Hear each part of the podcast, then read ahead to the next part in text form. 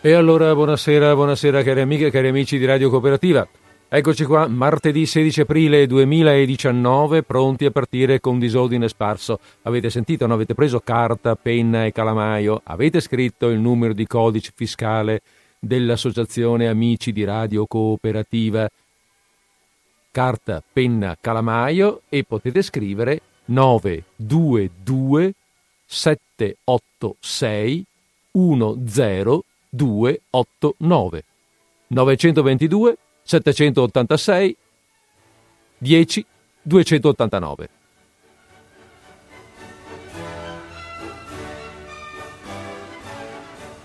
Bene, è compiuto questo che era anche un po' nostro dovere e, e, e, e che è una cosa mh, giusta da dire e corretta nel suo, nella sua forma di invito, passiamo alla nostra trasmissione. Passiamo cioè a disordine sparso del 16 aprile 2019. Bene, allora la settimana scorsa eh, ci siamo lasciati parlando di un autore italiano abruzzese, eh, Gabriele D'Annunzio. E visto che siamo in Abruzzo, senza andare tanto su e giù, no? andare fuori, poi tornare indietro, perché non ci fermiamo lì un po'? Che poi è anche una bella regione, c'è, c'è, il mare, ci sono piccoline, però insomma ci sono tante belle cosine e, e, e, prendiamo in mano un altro autore abruzzese, un altro italiano, un altro abruzzese, un autore meno noto, eh, decisamente molto meno noto di D'Annunzio e forse proprio per questo, proprio perché è meno noto, magari un po' più curioso, cioè nel senso curioso, nel senso che desta, potrebbe destare un po' di maggiore curiosità. Ecco, perché? Proprio perché non lo conosciamo o lo conosciamo poco. Si tratta di Edoardo Scarfoglio. Edoardo Scarfoglio, nato a Paganica, nei pressi dell'Aquila, nel 1860. Beh, abbiamo nominato, abbiamo nominato eh, D'Annunzio, diciamo che Scarfoglio ecco, fu anche amico di D'Annunzio. Si litigò anche, eh, per la verità. Si litigò, ma poi fecero la pace, insomma, si conoscevano tutto sommato quasi, quasi paesani, per cui insomma erano in buoni rapporti sostanzialmente. Siccome il rapporto, eh, pardon, siccome il racconto di Scarfoglio che penso di leggere oggi è un po' lungo, eh, allora sarò piuttosto breve nel presentare l'autore.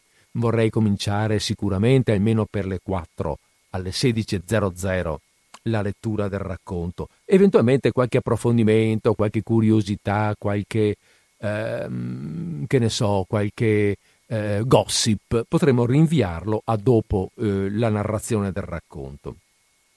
Chi è Scarfoglio? Beh, Scarfoglio è prevalentemente eh, un giornalista in realtà. Eh, fin da giovane collaborò con diversi giornali, comincia proprio da giovanissimo. E poi eh, nel tempo della sua vita fondò diversi giornali, ne divenne dirigente, lui, direttore lui stesso, li diresse e li fondò. Eh, ci metteva del suo, perdeva, eh, andavano bene, andavano meno bene, eh, litigava con qualcuno, cambiava giornale, abbandonava il suo giornale, ne fondava un altro, aveva fortuna. Un, un giornalista molto, molto, attivo, molto irrequieto anche per la verità, un carattere eh, poco incline agli accordi, fra l'altro, poco incline ai compromessi. Eh, abbiamo detto che eh, ha fondato diversi giornali che ebbero successo all'epoca, è eh, un po' in giro per l'Italia, nel sud Italia. È un, eh, Scarfoglio è di padre eh, calabrese, di madre abruzzese. Nato in Abruzzo, comunque abbiamo detto no all'Aquila. E si sente prevalentemente abruzzese, anche il racconto che leggiamo oggi è, um, è ambientato, nel, è ambientato in, in, in Abruzzo per l'appunto. Il, mm, a proposito dei giornali, ecco, a proposito dei giornali che abbiamo appena nominato, mi viene da dire che sicuramente il più importante eh, che ha fondato è stato proprio Il Mattino di Napoli, giornale fondato nel 1822, pardon, scusate, 1892, lui era del 60, con la moglie Matilde Serao. E Matilde Serao, lei sì, fu una vera scrittrice eh, scrittrice anche di grande talento, fu mh, mm, più volte eh, nominata per, eh, per, concorrere al premio Nobel per la letteratura, sei volte addirittura, non eh, arrivò mai al Nobel, però voglio dire eh, è sempre stata lì lì, era, era, fra i concorrenti, fra i proposti per il Nobel, quindi la Serao è stata veramente una scrittrice importante nella letteratura italiana. E questi due insieme ehm, Edoardo e Matilde fondano alcuni giornali, fondano gli ultimi giornali. Um, allora, il mattino lo fondano insieme, poi si separeranno e la Serao ne fonderà un altro con un altro giornalista. Comunque dicevamo, mi pare di averlo già accennato, il mattino è importante, credo di poterlo dire, perché è ancora oggi il giornale di Napoli, per cui insomma fondatore fu appunto Edoardo Scarfoglio. Il racconto che leggiamo oggi. Allora, il racconto che leggiamo oggi si intitola Il processo di Frine e, mm, e narra di un processo, di un processo appunto all'epoca, eh, allora all'epoca, all'epoca è il 1884 perché in quell'anno fu pubblicato questo racconto, questa raccolta di cui fa parte anche questo racconto, raccolta che portava proprio questo titolo qua, Il processo di Frine. A cosa si riferisca questo titolo però eh, beh, ecco, Frine è un personaggio dell'antichità, ma mh, lo nominerà l'autore stesso nell'arco del, del racconto, per cui lasciamo che ce, lo, che ce lo dica lui, poi magari, eh, poi magari se appunto facciamo in tempo a parlarne un po', a fare un po' di chiacchiere, alla fine della trasmissione, cioè prima che finisca la trasmissione, eh, non so, ehm, esplicitiamo un po' meglio questo, questo processo, questo antico processo che eh, è diventato famoso e che ha ispirato un po' così, un po' trasversalmente anche Edoardo Scarfoglio nello scrivere questo racconto. Um, cosa vi devo dire ancora prima di partire? Ah sì, ecco, ci sono alcune frasi all'interno del racconto eh, che sono, in, eh, sono fras- frasi di dialogo in dialetto abruzzese stretto, un po' più difficili di quelle che, usa- che ha usato vi ricordate la settimana scorsa ehm, d'annunzio.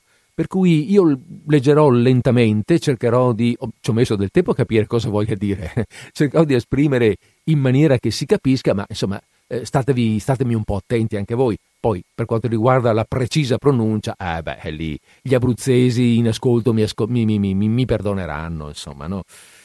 Si dovranno accontentare, via. Allora, siamo pronti? Siamo pronti pronti per, per, questo, per questo racconto di Edoardo Scarfoglio. Come d'uso, parto con un po' di musica di sottofondo e, e poi via con questo gradevole, interessante, piacevole racconto di Edoardo Scarfoglio.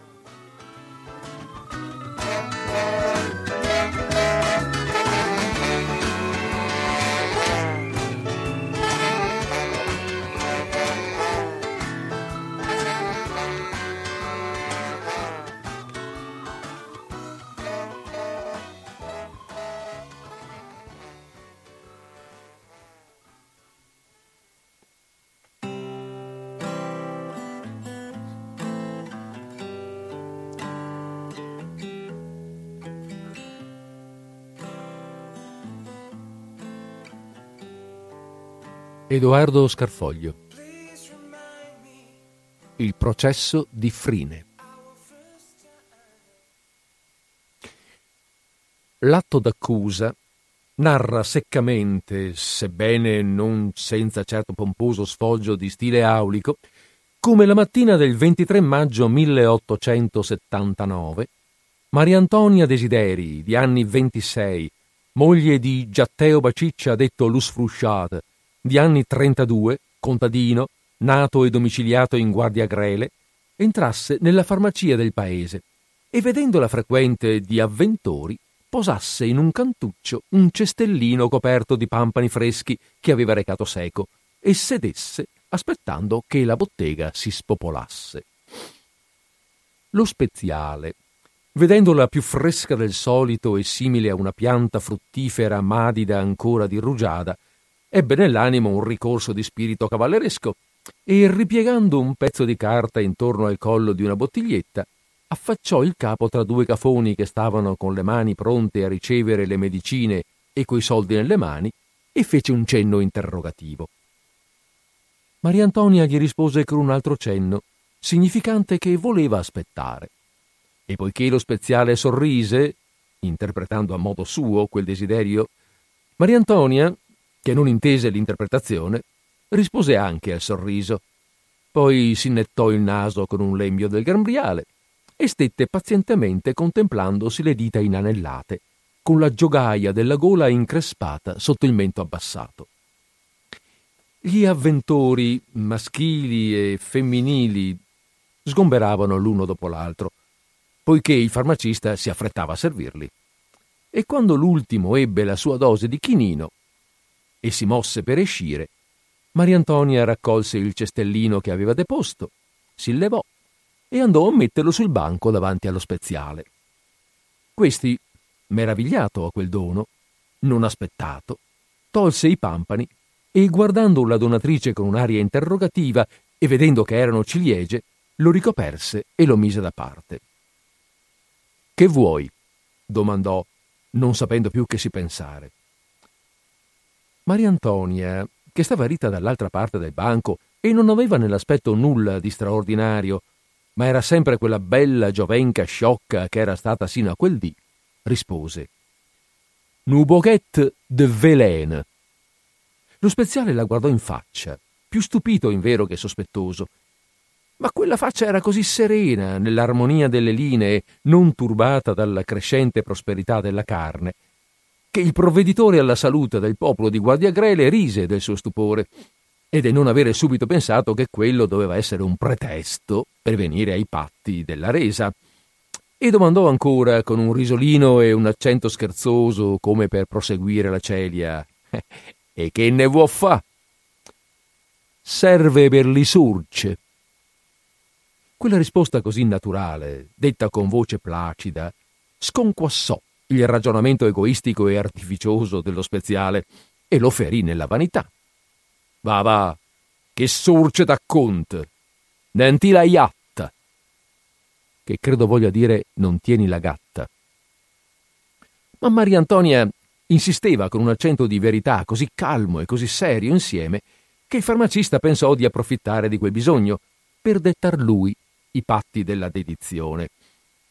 E mentre essa perorava non già con sillogismi, ma con un, rage- ma con un ragionamento immaginoso, me se magneno tutto l'orano, cominciò a ridere con un'aria che avrebbe voluto essere mefistofelica. non delle bozze da, ma perché? Esse perché? Perché non pozze? Ah beh, a Graziella, la figlia dello scupinare, gliele si date e a me ne me le vuol da. Te le faccio scontà. Si viste, a te non te le voglio da. E seguitarono. Ella incalzando nell'esortazione, egli cocciuto in una negativa seminata di piccoli sorrisi furbeschi e di occhiate maliziose. Poi escì di dietro il banco e andò a chiudere uno dei battenti della porta. Così il sole, che fino a quel momento aveva impita tutta la bottega, rimbalzando dalle vetrine e frangendosi per le boccette, fu scacciato. Un'ombra discreta seminascose pietosamente quei due e parve che li consigliasse di far presto. Infatti lo speziale, vedendo che Marantonia non veniva alle panie dialettiche ov'egli l'invescava, le andò quasi addosso e le disse a mezza voce «Se tu mi dica l'affare, ite dengue l'uvelena». Maria Antonia, senza ombra di turbamento, semplicemente, come se si fosse trattato di dare cinque soldi, rispose «Ah beh sì, te ne deng». Lo speziale la guardò di nuovo, questa volta più sospettoso che stupito più d'un diritto di prima e di seconda notte egli aveva goduto, e più volte da qualche povera diavola che non aveva danari s'era fatto pagare in natura. Ma quella cessione così facile, senza neppure un accenno di resistenza, e volontaria, senza una insurrezione del pudore e senza uno stimolo del desiderio, da parte di Maria Antonia, che non aveva mai badato né alle lusinghe, né alle promesse, né alle canzonature di quel don Giovanni Villereccio, era proprio una cosa strana. Però l'aspetto di quella donna era tanto schiettamente tranquillo e nei bellissimi occhi oleati la naturale sciocchezza dormicchiava con tanta pace che quel macinatore di droghe rivolse ogni cosa a beneficio della sua vanità mascolina, senza un pensiero di gratitudine per i topi. E cominciò allora un'altra discordia. Lo speziale voleva essere pagato subito, Maria Antonia invece diceva che non era possibile perché a casa l'aspettavano poiché poteva entrare qualcuno. Chiudemo la porta, diceva lui. Te si immattite, l'usciancate, ma vista entrare, e poi ne me vede sci. E dava con accento di tanta sincerità all'ora del convegno che bisognò cedere.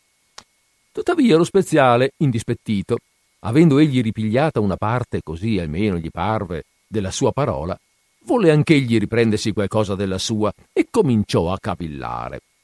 Però l'uvvelè non te le deng, te deng le pizzelle velenose che so date pure a Graziella. Maria Antonia tornò all'assalto, quietamente. Che pizzelle! Se pizzelle non so buone. Se me le vuoi dare, l'uvelene proprio, bene. Se no, state buone. Infine si accordarono. Lo speziale, a cui il concitamento lussurioso cominciava a intorbidare le facoltà mentali, domandò: Ma insomma, a dove gliele vuoi mettere stu velene? Dentro a Lucace. Megur, va a pigliare su cace e portele. E le aprì quel battente che aveva chiuso.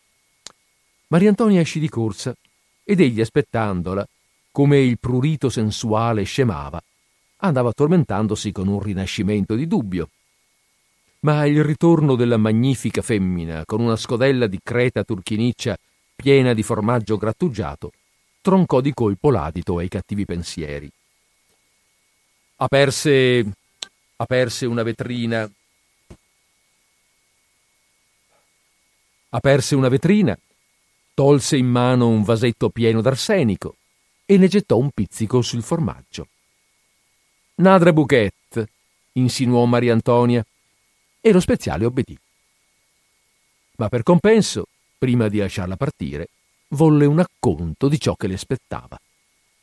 Scima spicced, disse Mariantonia, e mentre il farmacista la palpava e la premeva e la mano metteva come l'ingombro delle vesti concedeva, ella, con la scodella velenosa in mano e con la faccia volta alla porta, guardava se alcuno li vedesse. Poi d'un tratto scappò via, accennando di sì col capo, senza rivolgersi allo speziale che le ricordava la promessa, e ritornò a casa. Giatteo, venuto allora dalla campagna, s'era tolto le scarpe e le ingrassava col sevo. La vecchia suocera stava alla porta di casa a far la calza. Maria Antonia entrò in cucina, chiuse quel formaggio nell'armadio, attizzò il fuoco, poi si tolse la veste turchina e restò con la sola gonnella e quel busto anche turchino. Si sciolse dal collo il fazzoletto rosso fiorato di giallo, trasse dal petto l'abitino della Madonna un po' sucido che le dormiva sempre fra le mammelle, lo baciò divotamente, come per supplicarla d'aiuto a qualche grande impresa, e prese a tagliare i maccheroni dalla pasta che, distesa prima in un foglio sottile, aveva rotolata e lasciata ad asciugare sulla tafferia.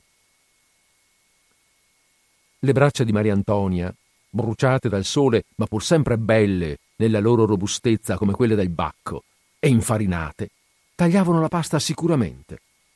E gli occhi limpidi guardavano senza turbamento il mucchietto dei maccheroni che andava lentamente crescendo. Quando ebbe terminato, li prese sbattendoli su per la tafferia per farli svolgere, e poiché l'acqua bolliva nella caldaia, ve li gettò.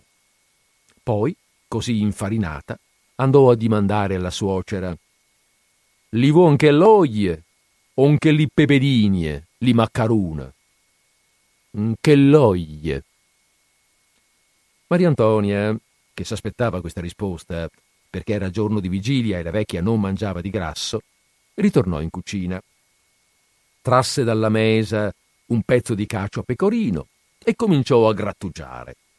Poi staccò dal muro una padella, vi versò l'olio e qualche spicchio d'aglio e la mise sul fuoco e scoperchiò la caldaia per vedere a che stavano i maccheroni. Erano cotti.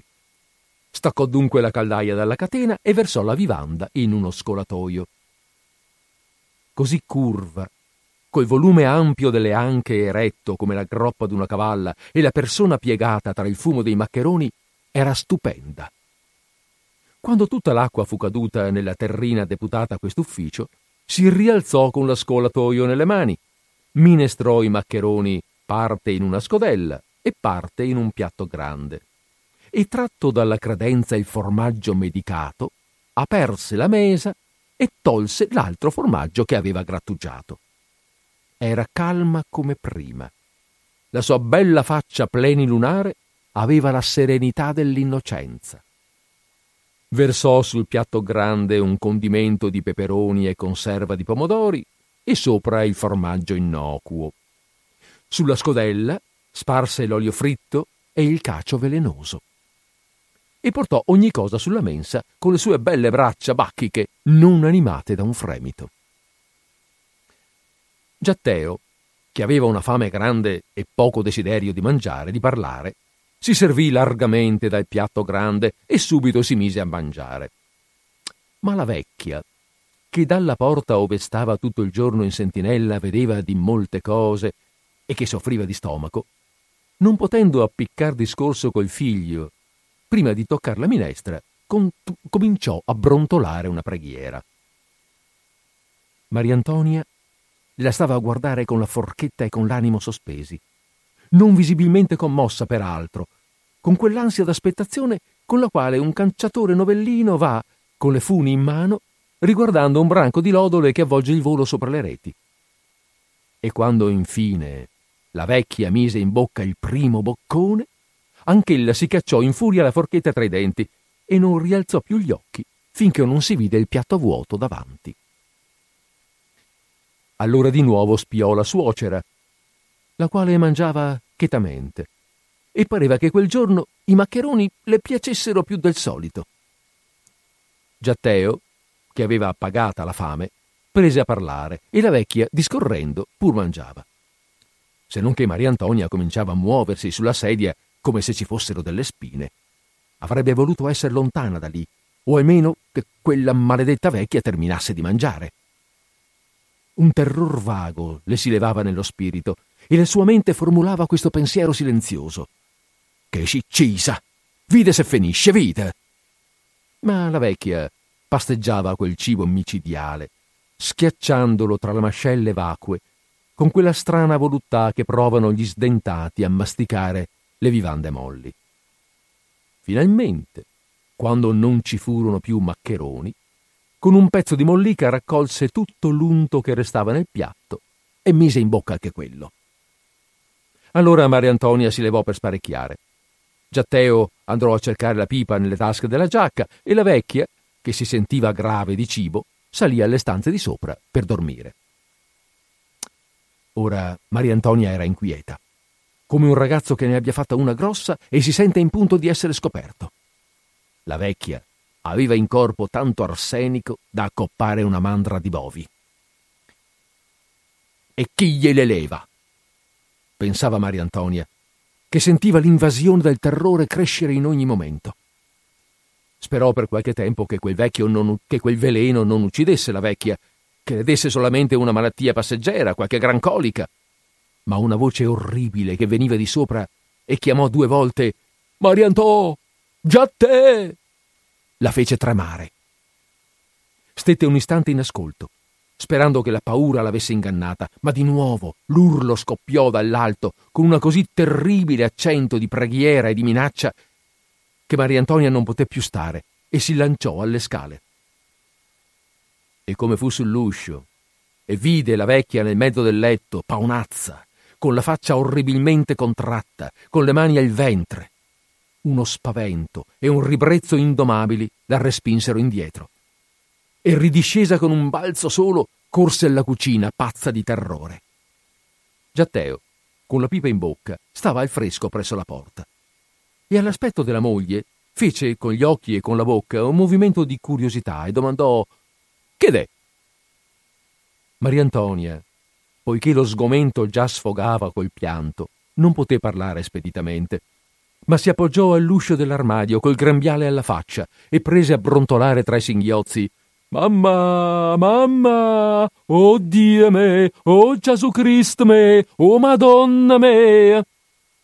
Giatteo, che era ancora stanco dal gran zappare che aveva fatto e che si sentiva il dolce peso del cibo sullo stomaco, si rizzò malcontento da quell'interruzione e pauroso delle noie e della spesa di una disgrazia, e domandò ancora: Ma insomma, che de? che dice che fu? Oh Gesù Cristo me, e mo come faccio, come faccio?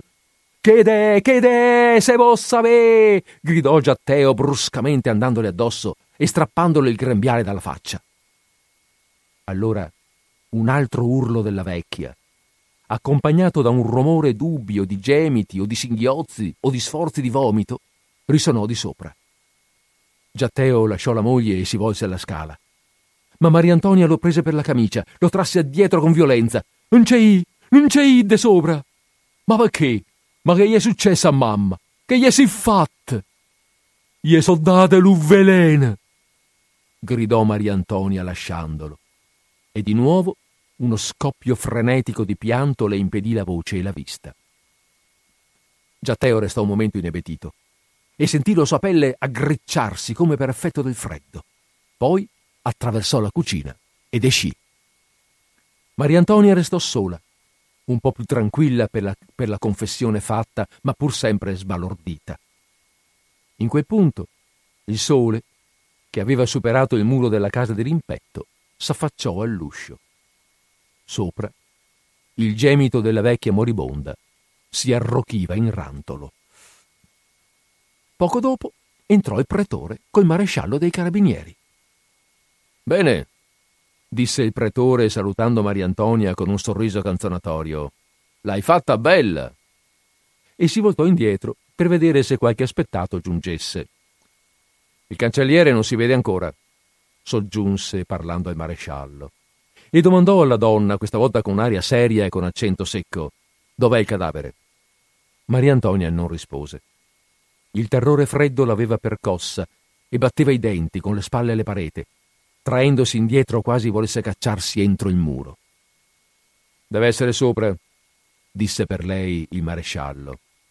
Andiamo dunque, concluse il giudice, invitando con un gesto l'avvelenatrice ad andare innanzi. I non ce venga, rispose Mariantonia. Ma il maresciallo la prese per un braccio e se la trasse dietro.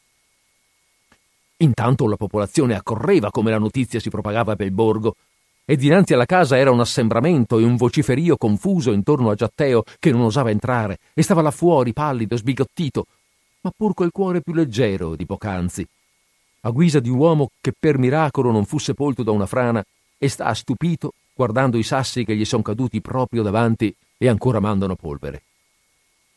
Strani rumori correvano tra la folla, ove la leggenda di Mariantonia nasceva d'un tratto da quelle fantasie mosse dal concitamento dall'orrore. Gli amori di Mariantonia e le circostanze del delitto erano il materiale in via di elaborazione. I nomi degli amanti correvano di bocca in bocca. Si cercava un complice, ma chi mai poteva essere?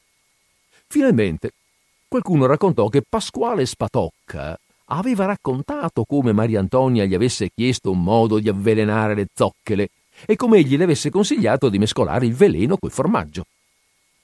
In questa sopraggiunse il cancelliere con due carabinieri ed entrarono nella casa. Poi il maresciallo apparve alla porta, esortando coi gesti e con la voce la gente a sgomberare. Dietro di lui fu vista Maria Antonia tenuta dai carabinieri. Una voce minacciosa si levò. Purcelle, puttana, a morte! E in mezzo a quella irruzione della coscienza popolare, Giatteo si aggrappò al maresciallo raccomandandosi. Ie non c'entra, gnur maresciallo. Ie, non son fatte niente. Still the rivers flow, the sun will glow, the seeds will grow, the wind will come and blow it all away. Oh, centuries, the endless string of memories, progress and the waste.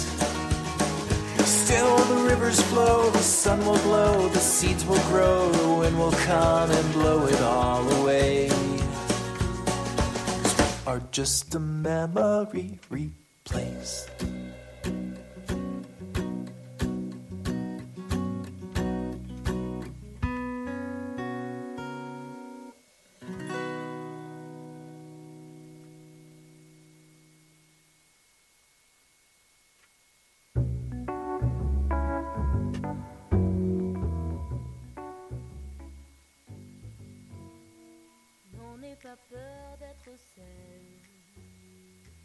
Il processo, per la volgarità del delitto, per la sciocca imprudenza con cui fu commesso, infine per la confessione della delinquente al marito prima e poi al pretore, fu fatto speditamente. Il giudice istruttore del tribunale di Chieti, che non trovava modo d'esercizio la sua attività indagatrice, poiché ogni cosa era chiara e piana, poiché la vita anteriore di Maria Antonia, narrata concordemente da tutti i testimoni, esplicava le cause del misfatto, confermando le dichiarazioni della donna al pretore di Guardia Grele, era mai contento. Il giudice istruttore, che tiene quel faticoso ufficio da parecchio tempo e ha dato più prove di sagacità, per quanto tranquillo sembri tra i mucchi di processi coperti di verde o di rosso, a ogni nuovo crimine è scaldato e turbato da due passioni ardenti e successive. Prima, il desiderio di scoprirne l'autore o gli autori, poi di rischiararne tutte le parti tenebrose. La corte, con quel grande apparato di carabinieri, di uscieri, di toghe, di avvocati, di testimoni, di pubblico mascolino e femminino, di giuramenti, di giurati, con quella gabbia di ferro, con quella iscrizione ammonitrice che la legge è uguale per tutti, parrebbe il punto più caldo dell'eterno dramma della giustizia, ma quella non è che una pomposa ripetizione delle parti. Il vero sviluppo drammatico accade dietro le quinte, nelle stanze del giudice istruttore, in quelle poche stanze piccine e male in arnese, che sono per lo più un'anticamera per l'usciere e i testimoni, una cameraccia per personale della segreteria, un gabinetto per il giudice e una soffitta per i corpi di reato. E il drammaturgo vero è il giudice istruttore, il quale passa da una cosa all'altra, da un esame di un teste a un colloquio con un avvocato, da un confronto fra due imputati a una perizia medica, da una perquisizione domiciliare a una visita carceraria, spiando, fiutando, divinando le emanazioni del delitto negli indizi più tenui, passando da un delitto all'altro, accumulando lentamente la materia per lo spettacolo del giudizio pubblico. In Italia, ove segnatamente nelle città piccole la forza, l'acume, la solerzia della polizia sono in condizione disperata, deve l'istruttore supplire al difetto, accoppiando al suo ufficio di magistrato anche quello di inquisitore, riparando gli errori che per eccesso o per difetto di zelo commettono gli incaricati della pubblica sicurezza. Così egli è costretto ad esercitare una finezza d'olfatto veramente canina. Deve andare sul teatro del delitto, deve scovare la verità tra le contraddizioni e il balbettio dialettare dei testimoni, deve carpire degli indizi nelle parole e nella confusione del colpevole. L'opera sua è dura e grande. Egli ama le difficoltà e si compiace delle indagini penose e si diletta stranamente dei delitti mostruosi. E quando il crimine è volgare e le prove nascono ad ogni passo, e quando la confessione del colpevole taglia via alla sottigliezza sagace dell'istruttore, egli è malcontento come un medico di curare una bronchite facilmente guaribile e senza speranza di conseguenze pericolose. Tale fu il processo di Maria Antonia. Dapprima qualche bel ostacolo parve che ci dovesse essere, poiché Maria Antonia, al primo interrogatorio del giudice istruttore, negò. Questi, con un manifesto movimento di gioia, la guardò, poi le disse con dolcezza Ma come? Se hai già confessato davanti al pretore. Vuoi che ti faccia leggere la tua dichiarazione? Maria Antonia si turbò, disse due o tre volte «Ne sacce dint». Infine assentì. Allora il giudice volle sapere il motivo del reato. Quella poveraccia, che non s'era ancora riavuta dal terrore, vagava col discorso da una cosa all'altra, si ingarbugliava, si confondeva ed egli pazientemente, quasi paternamente, andava frugandole nell'animo con la voce tranquilla, con gli occhi castanei. Seppe che la suocera la tormentava, che le suscitava contro il marito. Perché? Non fu possibile saperlo. non le domandò nemmeno se avesse avuto complici. La cosa era troppo chiara, poiché le cause del dissidio fra suocera e nuora erano palesate da una folla di testimoni. Solamente le domandò chi le avesse dato il veleno. Ella dubitò un poco, poi disse di averlo avuto da un certo orefice col pretesto di ripulire il suo oro. Non altro.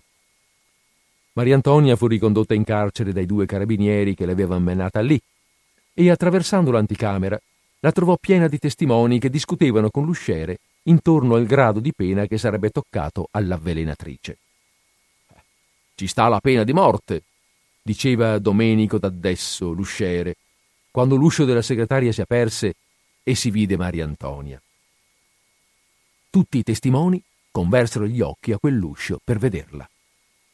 Erano contadini di Guardia Grele e di Pretoro, alcuni benestanti e il parroco di Guardia Grele. Appresso nacquero due altri incidenti che parvero dover intorbidare l'evidenza della procedura. L'orefice citato da Maria Antonia dichiarò di non aver mai dato dell'arsenico a colei Citò anzi a sua volta lo speziale, da cui egli si provvedeva per i bisogni del suo mestiere, a dichiarare se egli avesse tanto arsenico da poterne dare a Maria Antonia. Lo speziale confermò. Allora naturalmente il sospetto si riversò sullo speziale, ma questi negava. Tutti i testimoni affermarono che egli non aveva mai consegnato materie benefiche senza ordine scritto del medico e che per la distruzione dei topi vendeva di piccole focacce che non potevano uccidere una donna, poiché assai spesso i topi le mangiavano con ottimo appetito e le digerivano senza danno. D'altra parte, l'arsenico trovato nei visceri della vecchia era tanto da togliere ogni sospetto alle focacce topicide. Si congetturò dunque che Maria Antonia avesse comperato da sé medesima o per mezzo di qualcuno quell'arsenico in e poiché, quando non c'è flagranza o una prova sicura, la giustizia lascia in pace il provveditore del veleno, non ci si pensò più. Ma c'era un altro fatto. Molti testimoni asserivano che un Pasquale Spatocca, piccolo proprietario di Guardia Grele, ebbe cognizione del delitto. Fu chiamato questo Spatocca, che era un contadino un po' più civile degli altri, con anelli d'oro agli orecchi, e una giacchetta di lana a quadrattoni scuri sopra la camicia non inamidata. Confessò, con un accento di verità così sicuro da distruggere ogni ulteriore sospetto, che Maria Antonia due giorni prima del fatto gli aveva domandato come si dovesse fare per avvelenare le zoccole ed egli le aveva consigliato di mescolare il veleno nel formaggio grattugiato. Pasquale Spatocca fu subito rimandato. Così, in quei primi due mesi dell'estate, la procedura fu spinta innanzi alla Cremente e gli atti, dopo molti viaggi dal gabinetto del giudice istruttore a quello del procuratore del re, si raccolsero infine in un grosso volume, coperto d'una copertina rossa e legato con un filo rosso. Intanto Maria Antonia, nelle carceri di San Francesco di Paola, tra una folla di ladre, di infanticide, di procuratrici d'aborti, a poco a poco si riaveva dallo scompiglio. Il caldo era grande e il fastidio degli insetti penoso, e la tavola messa davanti ai ferri delle finestre proibiva la, de- la vista della campagna. Maria Antonia trovò un sollievo strano, poiché ottenne di far la pulizia della stanza ove era donn'Angela Maria Chiola, che aveva fatto assassinare un suo nipote. E in compenso, donn'Angela Maria le dava gli avanzi del buon desinare che le mandavano da fuori. Quei pasti consolavano Maria Antonia e le ridonavano la sua tranquilla sciocchezza. Quando venne a vederla il suo avvocato, don Pietro Saraceni, guardò con la compiacenza di un artista quella stupenda femmina e quella delinquente meravigliosa, che per la voluttà della gola dimenticava la sorte che le era serbata e placava il rimordimento della coscienza. E poiché ella voleva sapere che pena le sarebbe toccata, egli scrollò le spalle che ti posso fare? Tu gli si data un chile d'arsenico. La pena degli avvelenatori è la stessa dei parricidi, a morte. E sa da io all'esecuzione che nu panna nera in capo. Ma ti daranno le circostanze attenuanti. per le quali la pena scema denurata, e te ne vi alle lavure forzate a vita. Poi guardò di nuovo Maria Antonia. Quella donna, nella sua impassibilità di idiota e nel pallore carcerario, aveva tanta serenità di bellezza che egli non sapeva staccarsi da lei e in presenza di lei non aveva che pensieri d'arte. Il codice si era dileguato dalla sua memoria.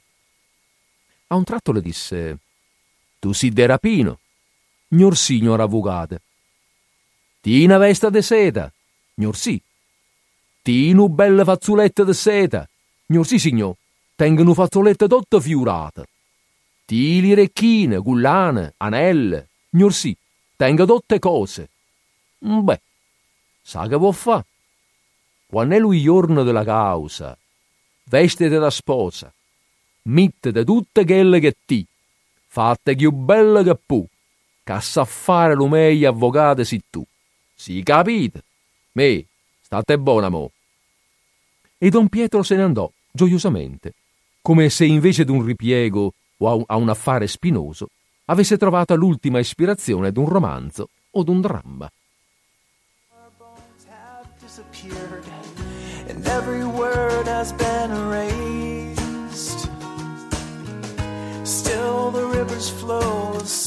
glow, the seeds will grow, the wind will come and blow it all away. Cause we are just a memory replaced. Free yourself, release yourself. The burdens that you carry all will topple in the end. And every bad decision that was weighing on your mind. Every failed mission, every ladder left unclimbed, it all just blows away. And in a thousand years, when all our bones have disappeared, and every word has been erased,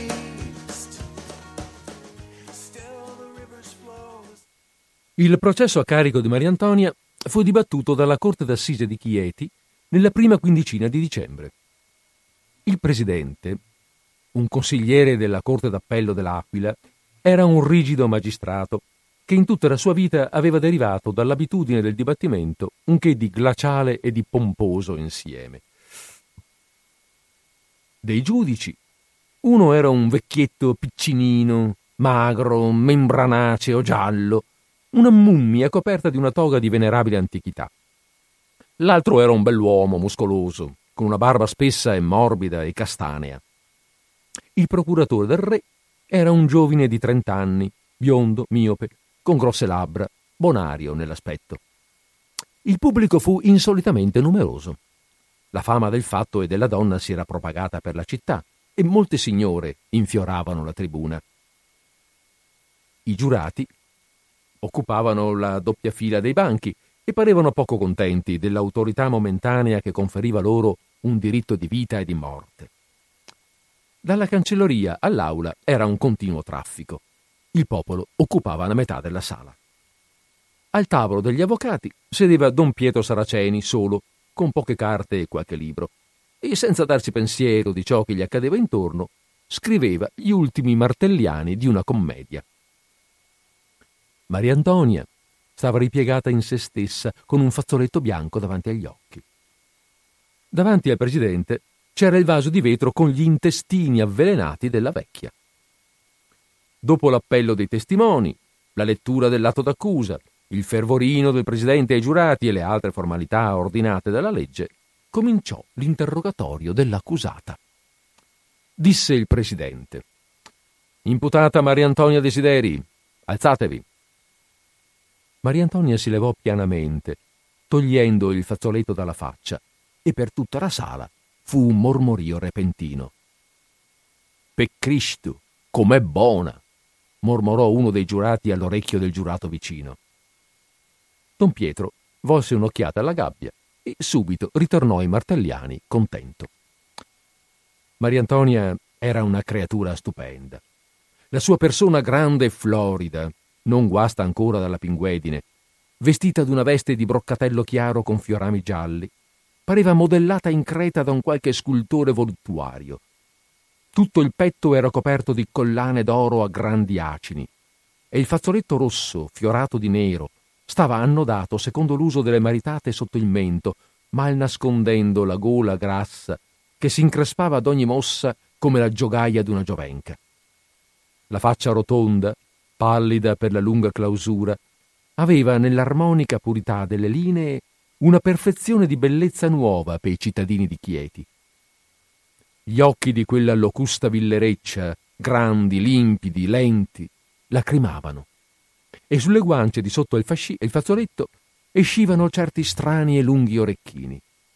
Sotto le collane, tre immensi spilloni che parevano insegne di qualche barbarico ordine cavalleresco stavano infissi in fila e le dita non si vedevano per i troppi anelli. Ella rispose confusamente alle domande. Confessò il delitto, ma quando fu interrogata intorno alle cause che ve la indussero, non trovava più le parole.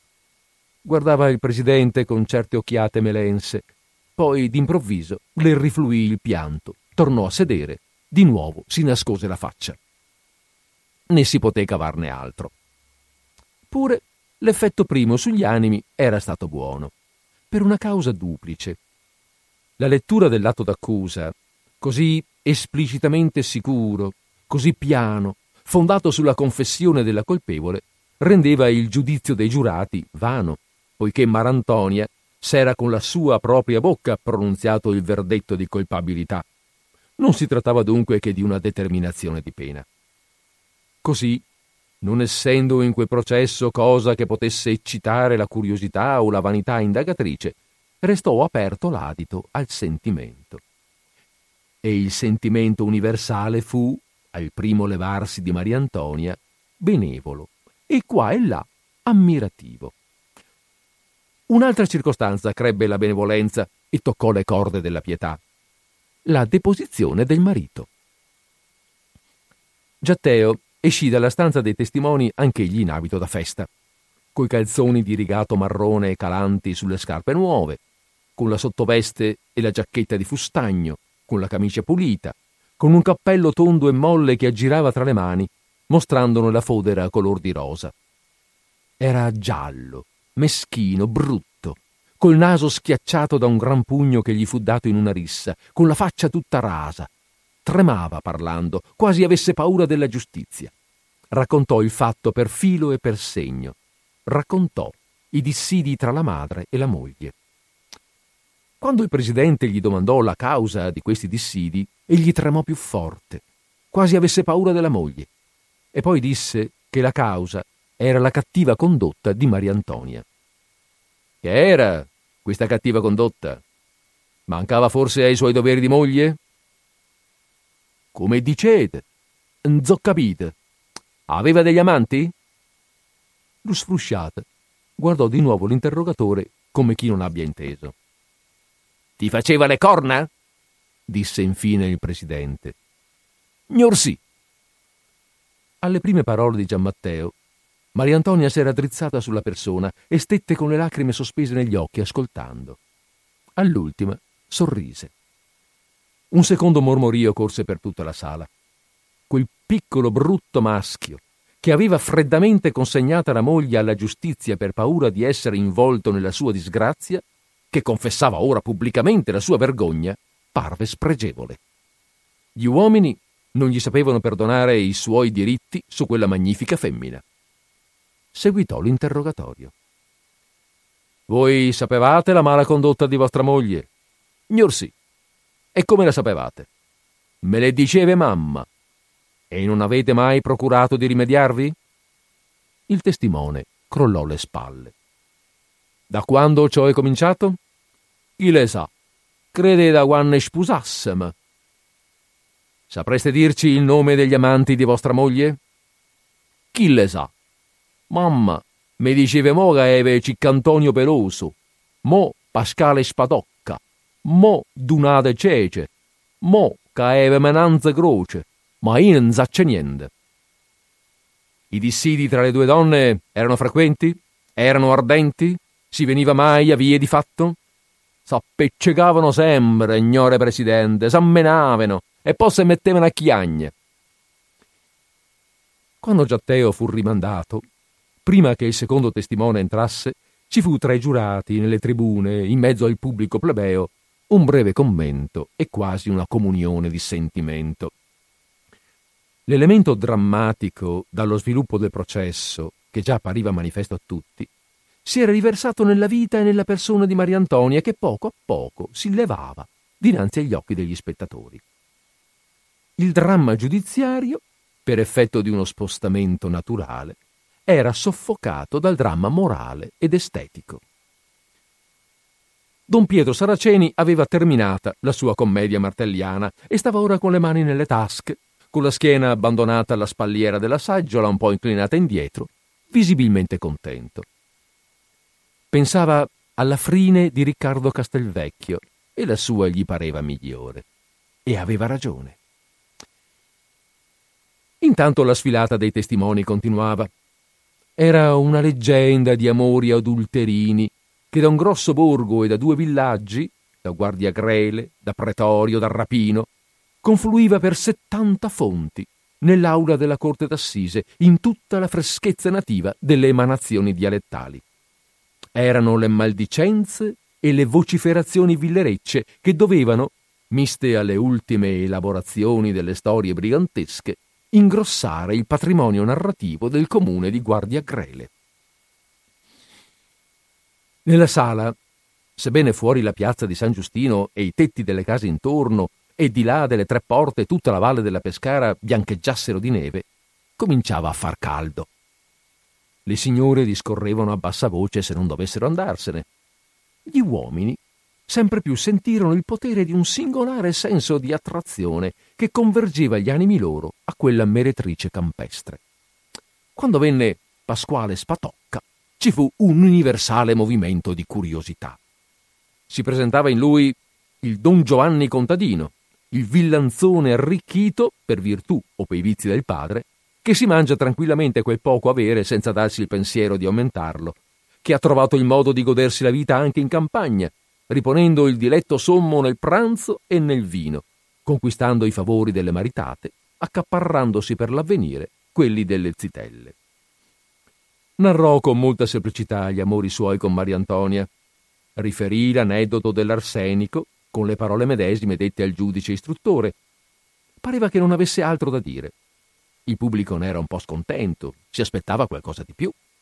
A un tratto, il procuratore del re, che sino a quel punto non aveva aperto bocca, gli fece domandare da quanto tempo durassero le sue relazioni con l'imputata.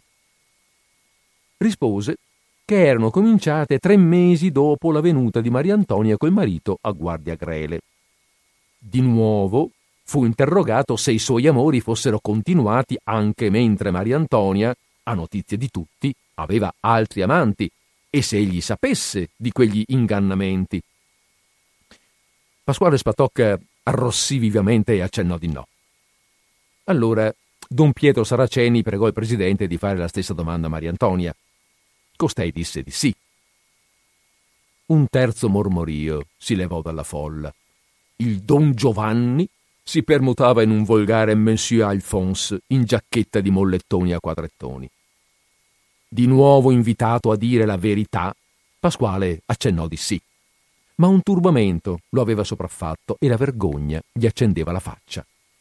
Rispose a sbalzi, per lo più accenni affermativi o negativi, non sapendo bene quel che si dicesse, e con molta fatica. Il presidente giunse a fargli confessare che egli, dopo una tresca di qualche mese, era tuttavia rimasto nelle buone grazie di Maria Antonia, non per virtù d'amore o di denaro, ma per un certo qual senso di rispetto o di ammirazione che in quella femmina destava la sua reputazione di libertino, e perché egli non le proibiva né le rimproverava i tradimenti, anzi era il suo confidente. Non era il suo amante di cuore, perché Maria Antonia non ne aveva mai avuti. Maria Antonia era una di quelle donne che non fanno un gran caso all'amore, come certi ricchi non fanno gran caso delle sostanze, e cedeva senza difficoltà, con l'aria di dire prendimi, se ciò ti può fare contento. Interrogato se credeva che l'arsenico potesse essere stato dato dal farmacista, rispose di no, perché Maria Antonia non aveva mai voluto cedere alle istanze dello speziale. Interrogato intorno alle cause di questa ripugnanza, rispose perché rassomigliava all'ummarite. Tutta questa deposizione, segnatamente l'ultima risposta, crebbe il favore a Maria Antonia. Quella generosa d'amore cominciava ad essere avviluppata di un'aureola romantica che concitava la fantasia dell'uditorio. Seguirono altri testimoni dei due sessi che raccontarono questo o quel fatto della vita di Maria Antonia, questa o quella circostanza del delitto, che esplicarono la discordia della suocera e della nuora, i battibecchi continui, gli screzi, le scene brutali. Poi fu chiamato il parroco. Don Teodoro Cianci sedette e con molta parsimonia di gesti e con accento pietoso disse che la condotta di Maria Antonia era nota a tutta la popolazione di Guardiagrele e che invano egli si era adoperato a pacificarla con la suocera e a ricondurla sulla via dell'onestà. Quella donna, diceva il parroco, non peccava per perversità d'animo o per uno sfrenato e indomabile istinto di licenza. Mancava ai suoi doveri per una sciocca debolezza di volontà o di mente e per il predominio della gola. A queste parole, di nuovo per tutta la sala fu un vocio di stupore. Il dramma si allargava. Una passione nuova veniva ad innestarvisi. Don Teodoro fu ascoltato in un silenzio religioso. Disse questo vizio, per la miseria delle nostre campagne, facilmente vince i contadini. La scarsezza e la cattiva qualità del cibo e il soverchio lavoro eccitano il desiderio di un nutrimento più copioso e più succulento. Il contadino che per tutta la vita mangia la pizza di Gran Turco senza sale cotta al fuoco di casa tra due lastre di ferro, che per tutta la vita si nutre di vegetali, broccoli o legumi o rape o peperoni, sogna come godimento massimo il pane bianco col sale e la carne. Così, nelle nostre campagne, il porco, comunque cucinato, in forma di salame o di vivanda, raccoglie in sé tutte le varie aspirazioni al benessere naturale, materiale. Le domeniche d'inverno la porchetta è segno e materia di letizia, e si raguna intorno nella piazza tutto il villaggio. Costei, appunto, si è lasciata trarre dal peccato della gola. Tutti i suoi mali procedono di qui. Ella non sapeva resistere alle tentazioni quando l'esca allettava lo stomaco. Ella non si dava, si vendeva. La cosa che più l'allettava erano i salami. Ne faceva delle vere orge con Pasquale Spatocca e questa era la causa vera dei suoi dissidi con la suocera, perché, come accade sempre, un peccato ne aveva tratto seco un altro. Maria Antonia era diventata anche accidiosa, non voleva lavorare. In campagna non ci andava quasi più affatto. In casa lasciava tutte le cose in disordine, trascurava la cucina della famiglia. Di qui una credine perpetua. Egli aveva combattuto il male con tutte le sue forze, aveva fatto una predica sul peccato della gola, ma soggiungeva don Teodoro, levando gli occhi al crocefisso inchiodato sopra il capo del presidente, ma la natura umana è fragile e cieca. Essa non ascolta la voce di Dio che scende dall'alto e cede alle tentazioni terrene che la lusingano dal basso. Quando il parroco tacque, ci fu nella folla una universale sospensione d'animo. L'aureola romantica che si era diffusa intorno alla persona di Maria Antonia cominciava a svaporare. Tutti gli sguardi si conversero a lei come per rimprovero di quel disinganno, ma ella di nuovo si era accovacciata sulla panca, ammucchiandosi in sé medesima, e piangeva, con la faccia nelle mani inanellate, sbattuta dalla violenza del singhiozzo. Intanto gli altri testimoni rischiaravano sempre più questa nuova faccia del prisma morale di Maria Antonia. Tutte le domande battevano su quel tasto e le parole del parroco erano pienamente confortate da molte testimonianze. Così i signori di Chieti, i quali non sono proprietari di grandi latifondi, ma hanno una proprietà frantumaria sparpagliata in molte piccole masserie che danno a coltivare singolarmente a mezza tria, senza pensare che una famiglia di contadini non può ritrarne un nutrimento sufficiente, trovandosi di fronte a quel problema sociale in modo tanto inaspettato, non badavano alla causa, ma davanti all'effetto furono colti da un accesso di pietà accademica. Una nuova evoluzione dell'opinione pubblica accadeva dunque in favore di Maria Antonia. Non era più ella una donna tratta alla colpa da un vizio brutalmente volgare, era la vittima di una trista condizione di cose. Così, quando il lungo esame dei testimoni fu terminato, l'attenzione comune era assorta in questi pensieri e l'esordio della requisitoria del procuratore regio si smarrì nella distrazione generale. Costui fu secco e reciso. Era giovine, l'abbiamo detto, e nel primo esercizio dell'ufficio suo recava un'ardenza giovanile e il dogmatismo rigido dell'apostolo che ha fede nella sua missione. Per lui non c'erano dubbi né oscurità, la cosa era chiara.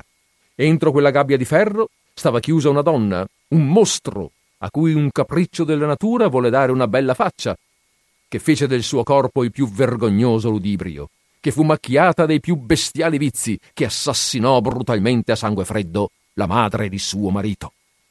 Questo il fatto, confessato da lei, narrato da settanta testimoni. Egli dunque non vedeva né un attenuante né una scusa qualsiasi. La sua requisitoria gli pareva superflua e il verdetto dei giurati non dubbio. La decisione di quella causa era nelle mani della Corte la quale non poteva non colpire l'accusata con tutto il rigore dell'articolo 531 del codice penale. Questo discorso suscitò un senso repulsivo. L'entusiasmo troppo austero è come il fuoco bianco. Genera nello spirito di quelli a cui si vuole apprendere una specie di fenomeno sferoidale. Passa senza scottare.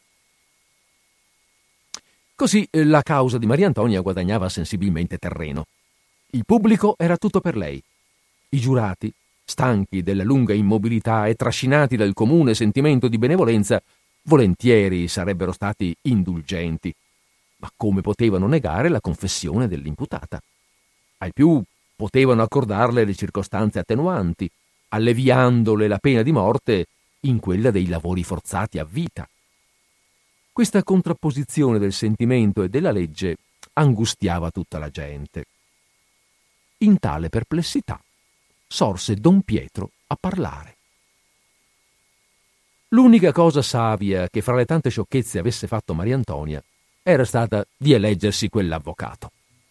Più artista che cavillatore di materia giuridica, più volentieri romanziere, drammaturgo e professore di storia che difensore delle vedove e dei pupilli, egli recava anche alla corte d'assise una chiaroveggenza e quasi un intuito poetico e una eloquenza calda, viva, briosa. Sino nella sua persona di gladiatore pacifico, nel suo ampio torace, nella sua faccia buona, aveva degli elementi di simpatia e di persuasione. Nel dubbio generale, egli si alzò sereno, in vista, quasi sicuro del fatto suo, sorridente. Non volle cercare attenuanti né scuse al delitto. Il delitto, come bene aveva detto il procuratore del re, era là, in quel vaso di vetro, in quelle interiora avvelenate, confessato dalla colpevole, narrato concordemente da settanta testimoni. L'opera dell'avvocato, come quella del procuratore del re, era superflua. Perciò io ho consigliato alla mia cliente di non addurre testimoni a discarico. Che potevano i testimoni? Che può l'avvocato? La mia cliente ha commesso un delitto previsto dall'articolo 531 del codice penale. Ella deve subire le pene ordinate dalla legge. E sia. Ma i giurati sono essi delle macchine di giustizia deputate a classificare i delitti nel casellario del codice o sono i depositari di una missione morale superiore a tutte le legislazioni umane? Non debbono i giurati rimediare all'inevitabile rigidezza del codice penale, tenendo conto di tutte le sfumature, di tutte le circostanze, di tutte le modalità del delitto. Non debbono i giurati essere psicologi e artisti insieme e discendere nell'anima dei colpevoli, sui quali hanno diritto di vita o di morte? Dunque, signori, dimenticate il mio ufficio giuridico come io dimentico il mio. Io sono un artista, voi degli uomini che avete intelletto d'arte. Esaminiamo serenamente questo fatto morale che il caso ci ha recato davanti. E, prima, io richiamo l'attenzione vostra a un argomento che per certo non è stato ancora violato dall'aria pestifera di una corte d'assise. La morale greca, o oh signori, aveva per fondamento l'estetica.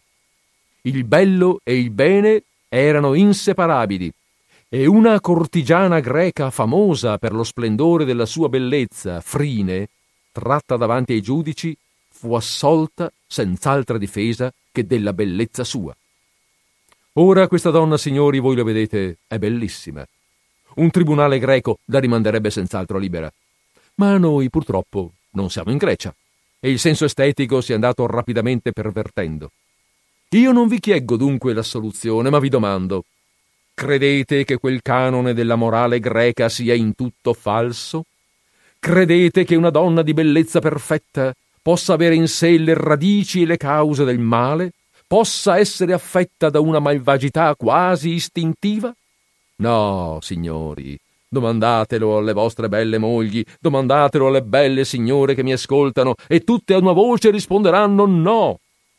Mancherebbe la ragion fisiologica del delitto, che procede assai spesso dalla coscienza e dal rancore della propria inferiorità.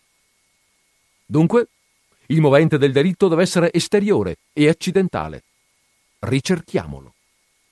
Facile ricerca, poiché settanta testimoni ve l'hanno detto.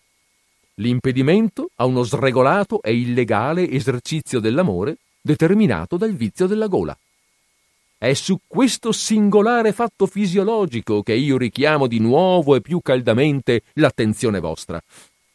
E don Pietro Saraceni, con la sua eloquenza sonora e brillante, con una serie di argomentazioni qualche volta scientifiche e qualche volta paradossali, schizzò e colorì vivacemente il carattere di Mariantonia. Mostrò come in lei l'animalità predominasse. La dipinse come una bella bestia in cui, per la felice costituzione organica, per le tristi condizioni della classe contadinesca, gli appetiti sensuali non potevano essere vinti dal freno morale. Se non che, disse, se qualche altra causa non ci fosse, noi non potremmo spiegarci come questa donna, anche dominata dai suoi brutali appetiti, abbia serbata una virtù relativa. Come non fu ella tratta al furto, come non cercò di nascondere con la dissimulazione le sue consuetudini. Ella fu sempre di una sincerità strana. Aveva dei confidenti, raccontava le sue avventure. Non vedete voi in questa femmina che largisce la bellezza sua con una serena indifferenza, che non ha il senso del pudore, che non ha forse neppure il senso dell'amore, che fra tanta furia di fecondazione pare destituita della potenza della fertilità. Non vedete voi in costei qualcosa di strano, qualche malattia del corpo e dello spirito nascosta da quella prosperità esteriore? Sì, o oh signori, la colpa di questa donna non è nel cuore, è nel cervello.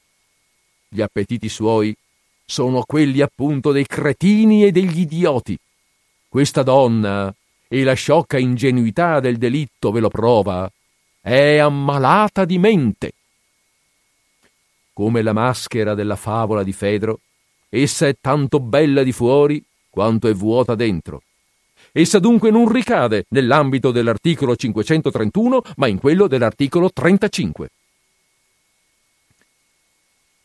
Tale fu la tesi sviluppata da Don Pietro con un colorito e con un calore e un fuoco d'artifizio di sofismi che avrebbero fatto la fortuna di un finale di una commedia di Dumas.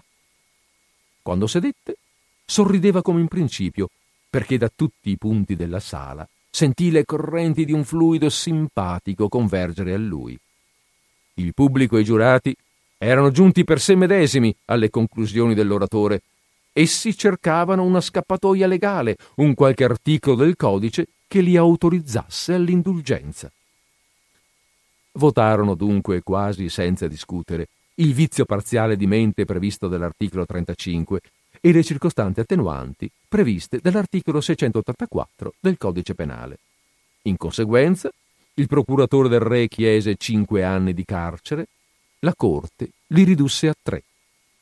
Il pubblico applaudì. Maria Antonia restò sbalordita, poiché non aveva ben inteso se l'avessero condannata a morte o no. Don Pietro Saraceni incontrò per le scale della corte l'avvocato Carusi, che lo fermò per congratularsi con lui.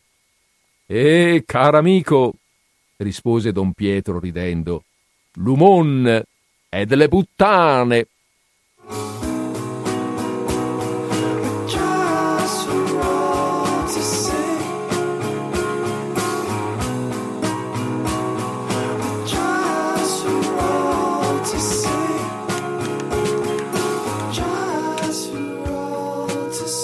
E rieccoci, Durnade, Zim Durnade. No? Allora, eh, eccoci qua, eh, il racconto è finito. Mm, insomma, a me è sembrato un bel racconto, ve l'ho contato molto volentieri. Ehm, eh, 049 880 90 20 è il numero, nostro numero telefonico, la linea sì, la linea è aperta, c'è già una chiamata in linea. E allora pronti? Siamo in linea. Pronto, ciao Federico, sono Daniela. Ciao Daniela. Ciao Daniela, grazie della ciao chiamata. Federico, grazie anche per te e per le bellissime letture. Bene, grazie. Ti ringrazio e ti saluto. Grazie mille, ciao, buon ascolto Ciao, Federico, ancora, ciao. ciao. Eccoci qua, siamo tornati, eh, siamo tornati in diretta, appunto, eravamo in diretta che prima veramente. Siamo tornati a raccontarcela. Allora, eh, ribadisco, la linea telefonica è aperta, 049 880 9020, se avete voglia di mh, condividere qualcosa. Per quanto riguarda, io nel frattempo mh, dico qualcosa per conto mio, se foste per caso incuriositi da questa storia della frine, ecco, vi informo che eh, il processo de- della frine greca è effettivamente un processo, sto- di cui si pa- un processo dell'antichità, un processo storico, che avvenne nel 350 avanti- attorno, eh, per carità, adesso non esageriamo, attorno al 350 a.C. Questa frine era un'etera, o un'etera, non so ben come si dica, etera credo, Eh, diciamo come dire un- una escort di altissimo bordo, eh, donna di grande bellezza, di grande qualità anche intellettuale, che si accompagnava a, donne- a uomini molto molto importanti. Queste donne, queste etere erano molto ricche perché erano ricercatissime e, e potevano chiedere molto denaro. Questa frine in qualche modo si era messa nei guai, si era messa nei guai probabilmente per motivi politici e ehm, per questo eh, finì, finì, eh, a processo per, ehm, per indegnità, per eh, ma, empietà. Ecco, fu un processo per empietà e l'empietà prevedeva la morte come, come condanna.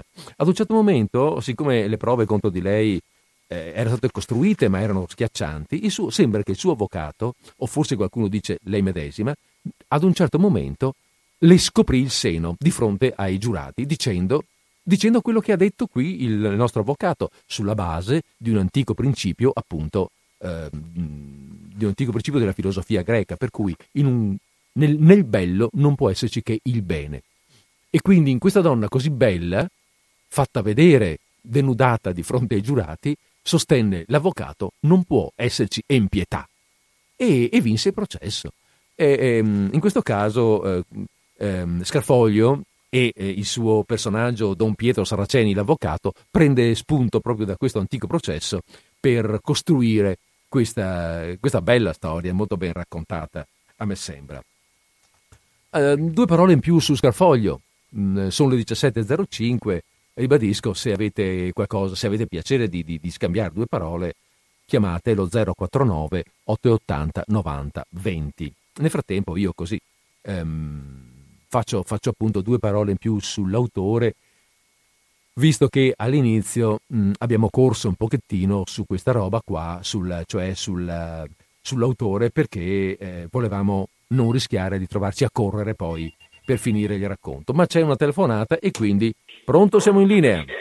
Sono Bruna, Buongiorno. Federico. Ciao Bruna, ciao, ciao, grazie. Ti ho ascoltata, aspetta che tengo la radio. Sì, se meglio perché- Non sono neanche abituata a chiamare in diretta. Mm. Ti ho ascoltata non dall'inizio e mamma mia, quei dialoghi in dialetto. Hai sentito? sono- Hai, eh, capito, hai proprio- capito cosa si diceva? Mm, insomma, Il senso? proprio bravo, bravo, ti ascolto con piacere, spe- spero di essere più fedele in Va bene. futuro perché sei un grande maestro. Ecco. Va bene. Eh, Ok. Va bene, Va bene, ciao. Bruna, grazie, arrivederci. Ciao, Ciao, ciao. ciao. Vabbè, insomma, adesso non è questo. Eh, spero che la, la storia ecco, vi sia piaciuta. Ehm, allora, di Scarfoglio, scusate, volevo dirvi un'altra cosa, così. Um, un paio di notizie. Ricordo, ri- vi ricordate, no? abbiamo detto che eh, Scarfoglio aveva sposato Matilde Serao. La Serao era, eh, vabbè, insomma, di padre napoletano, la mamma eh, greca, se non vado errato, per cui insomma si diceva napole- scrittrice napoletana, ecco. È la prima donna ad avere fondato un giornale col marito, appunto un, un giornale quotidiano, per l'appunto il Mattino di Napoli. Anzi, furono tre veramente i giornali, prima il Corriere di Roma, poi il Mattino di Napoli e il Giorno, che invece fondò eh, con- dopo la separazione del marito. Perché si separarono, mh, perché, perché, perché, perché Scarfoglio eh, era uno che, come dire, abbiamo detto irrequieto prima, beh lo era anche sentimentalmente irrequieto, la tradiva allegramente. La Serao, la Serao non era una bella donna, era una donna piuttosto grossa, paciosa, dalla risata popolana, era una popolana mh, mh, com- come comportamento, sfigurava nella finezza del- dei, sale- dei salotti del secolo. Però ehm, Scarfoglio se ne, se ne invaghì fortemente per la sua intelligenza, per, la, per, la, per l'acutezza del pensiero. La Serao era una donna molto eh, acuta, molto intelligente, effettivamente molto abile capace, ehm, anche se non appunto bellissima, ma poi lui dice anche che era molto passionale. Ecco, mh, queste sono cose che diceva lui, quindi voglio dire, questi due hanno avuto dei momenti di, di- di passione, però lui non, non sapeva resistere alla fine alla- a- a- alle attrazioni femminili. Ehm, Matilde Sarao fu eh, oggettivamente, oltretutto, anche una scrittrice di grande talento. Abbiamo già ricordato prima che per ben sei volte fu candidata al Nobel, eh, al Nobel per la letteratura, anche se non lo ottenne mai.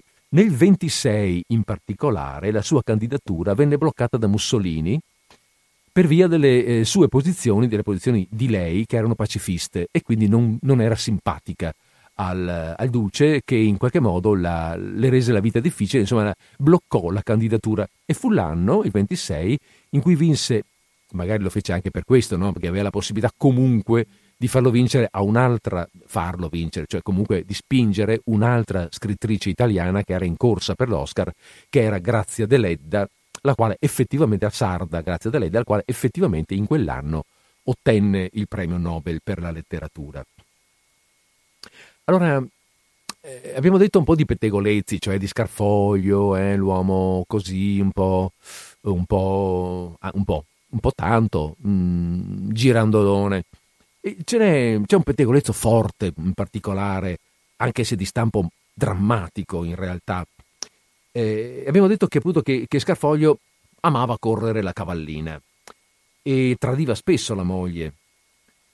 Eh, insomma, capita che durante un'assenza della moglie, un'assenza perché eh, avevano litigato, evidentemente sempre per questi soliti motivi, e Matilde se n'era andata in vacanza per qualche tempo, per qualche giorno, per non so, un paio di settimane, fa conto, in Val d'Aosta, quindi molto lontana da lui.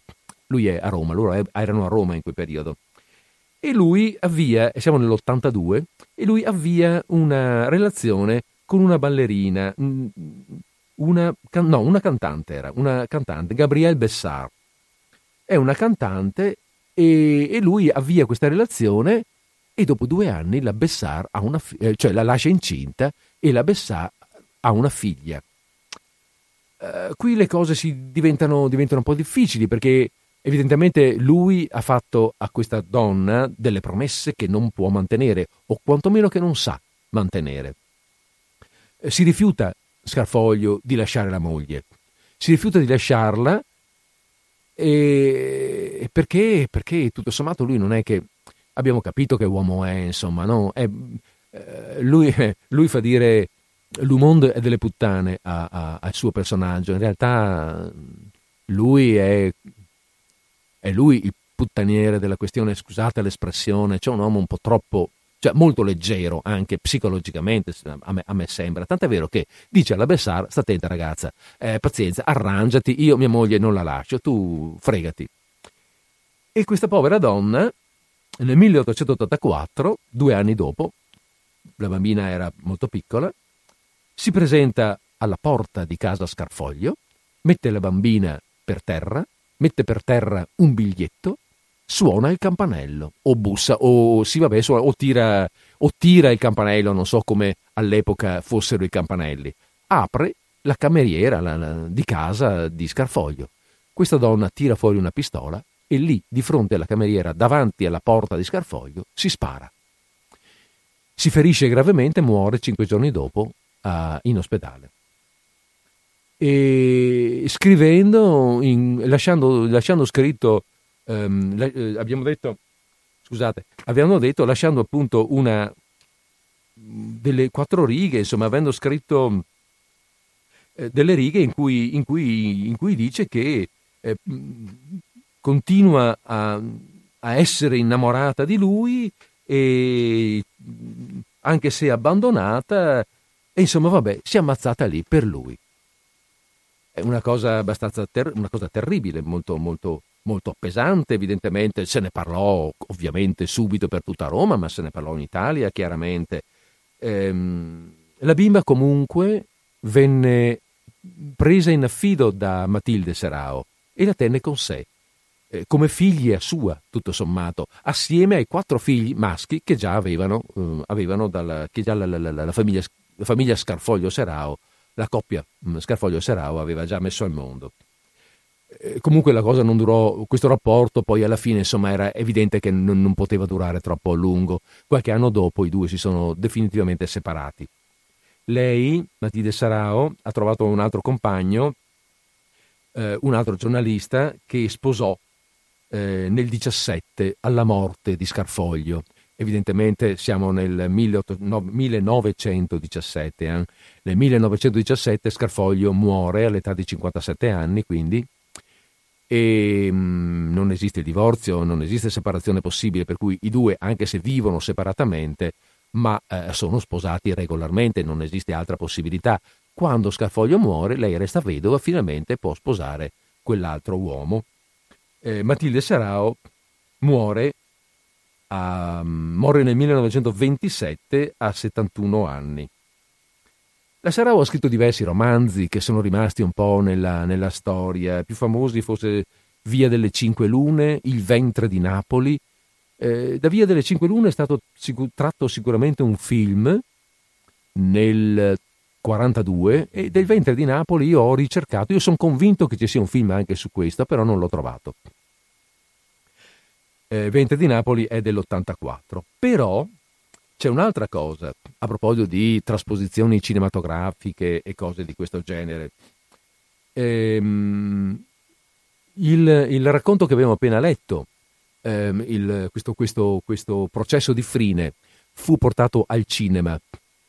Fu portato al cinema però non come eh, film a sé stante, ma come episodio di uno di quei film a episodi che sono andati di moda in altre, in altre epoche. Beh, in realtà questo era un film del, vediamo un attimo, del 52. Era un film del 52 diretto da Alessandro Blasetti e che mm, aveva visto come interpreti eh, nella parte dell'avvocato un grande, dice qui, io mi sono fatto delle stampe, dice che era un grande ehm, Vittorio De Sica e possiamo immaginarcelo. Cioè io De Sica ce lo vedo benissimo in, in questa parte del, del, um, dell'avvocato, del tipico avvocato napoletano, eh, abile parlatore, attore anche nel muoversi, no? Eh, era, proprio lo vedo, vedo un personaggio assolutamente eh, tagliato su quell'attore lì. E, e immaginate chi, chi, poteva essere la, la nostra, come si chiamava, Maria Antonia qui, chi poteva essere? Qualcuno di voi ha un'idea? Guarda, sono le 17 e 16, vi do due minuti per dirmi chi secondo voi, chi secondo voi poteva essere eh, Maria Antonia, una donna, evidentemente doveva essere bella, prosperosa, mediterranea, con De Sica, dai, che non potete non saperlo. Eh, con De Sica poi questa attrice qui siamo stati anche abituati a vederla proprio in queste parti qui della contadina meridionale, bellezza, la tipica bellezza meridionale, mediterranea, molto, dirom- molto prorompente. Dai, non ditemi che non lo sapete, dai. Beh, metto su un po' di musica, poi eventualmente ne parliamo, eh.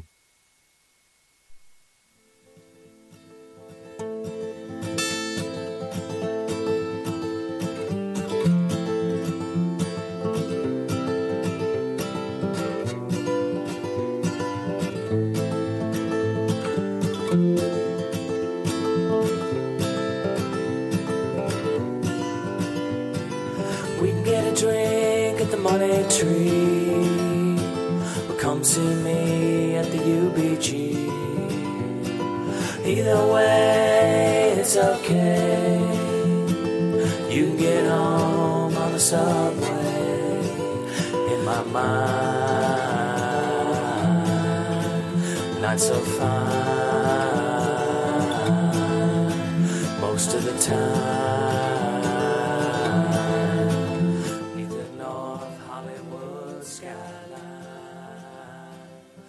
Ah, vabbè, dai, ho capito. Mi pare di capire che ehm, è più difficile di quanto io potessi pensare. Si tratta di eh, Gina Lollobrigida, naturalmente. La Lollo, negli anni, appunto, anni 50, questi due straordinari attori eh, sono riusciti a, eh, a, rendere, e posso immaginare, mi piacerebbe moltissimo vederlo perché eh, immagino la fisicità, soprattutto non lo so, mentre eh, per la Lollo Brigida eh, la fisicità è preponderante, eh, nel senso che anche in questa parte mh, mm, è chiaro che insomma, e d'altra parte è scritto così il racconto, è l'aspetto fisico quello che conta di più. Mm, mi immagino l'eloquenza, la, la, la fisicità, la, l'espressione, le pause, no? le movenze nell'aula di un personaggio come come ehm, Vittorio De Sica in un film come questo, in una parte come quella. Va bene, comunque dai, abbiamo fatto le 17.19, è praticamente ora di chiudere il nostro programma. Abbiamo tempo per i saluti. Allora, um, allora eh, oggi eh, è stato, oggi è stato, no, lo è ancora per la verità, lo è stato per disordine sparso martedì 16 aprile 2019. Qui ci salutiamo, vi auguro una buona conclusione di giornata, una buona conclusione di settimana e eh, vi do appuntamento, ah, vi auguro una buona Pasqua naturalmente che sarà in questi giorni e vi do appuntamento naturalmente a martedì prossimo con disordine sparso.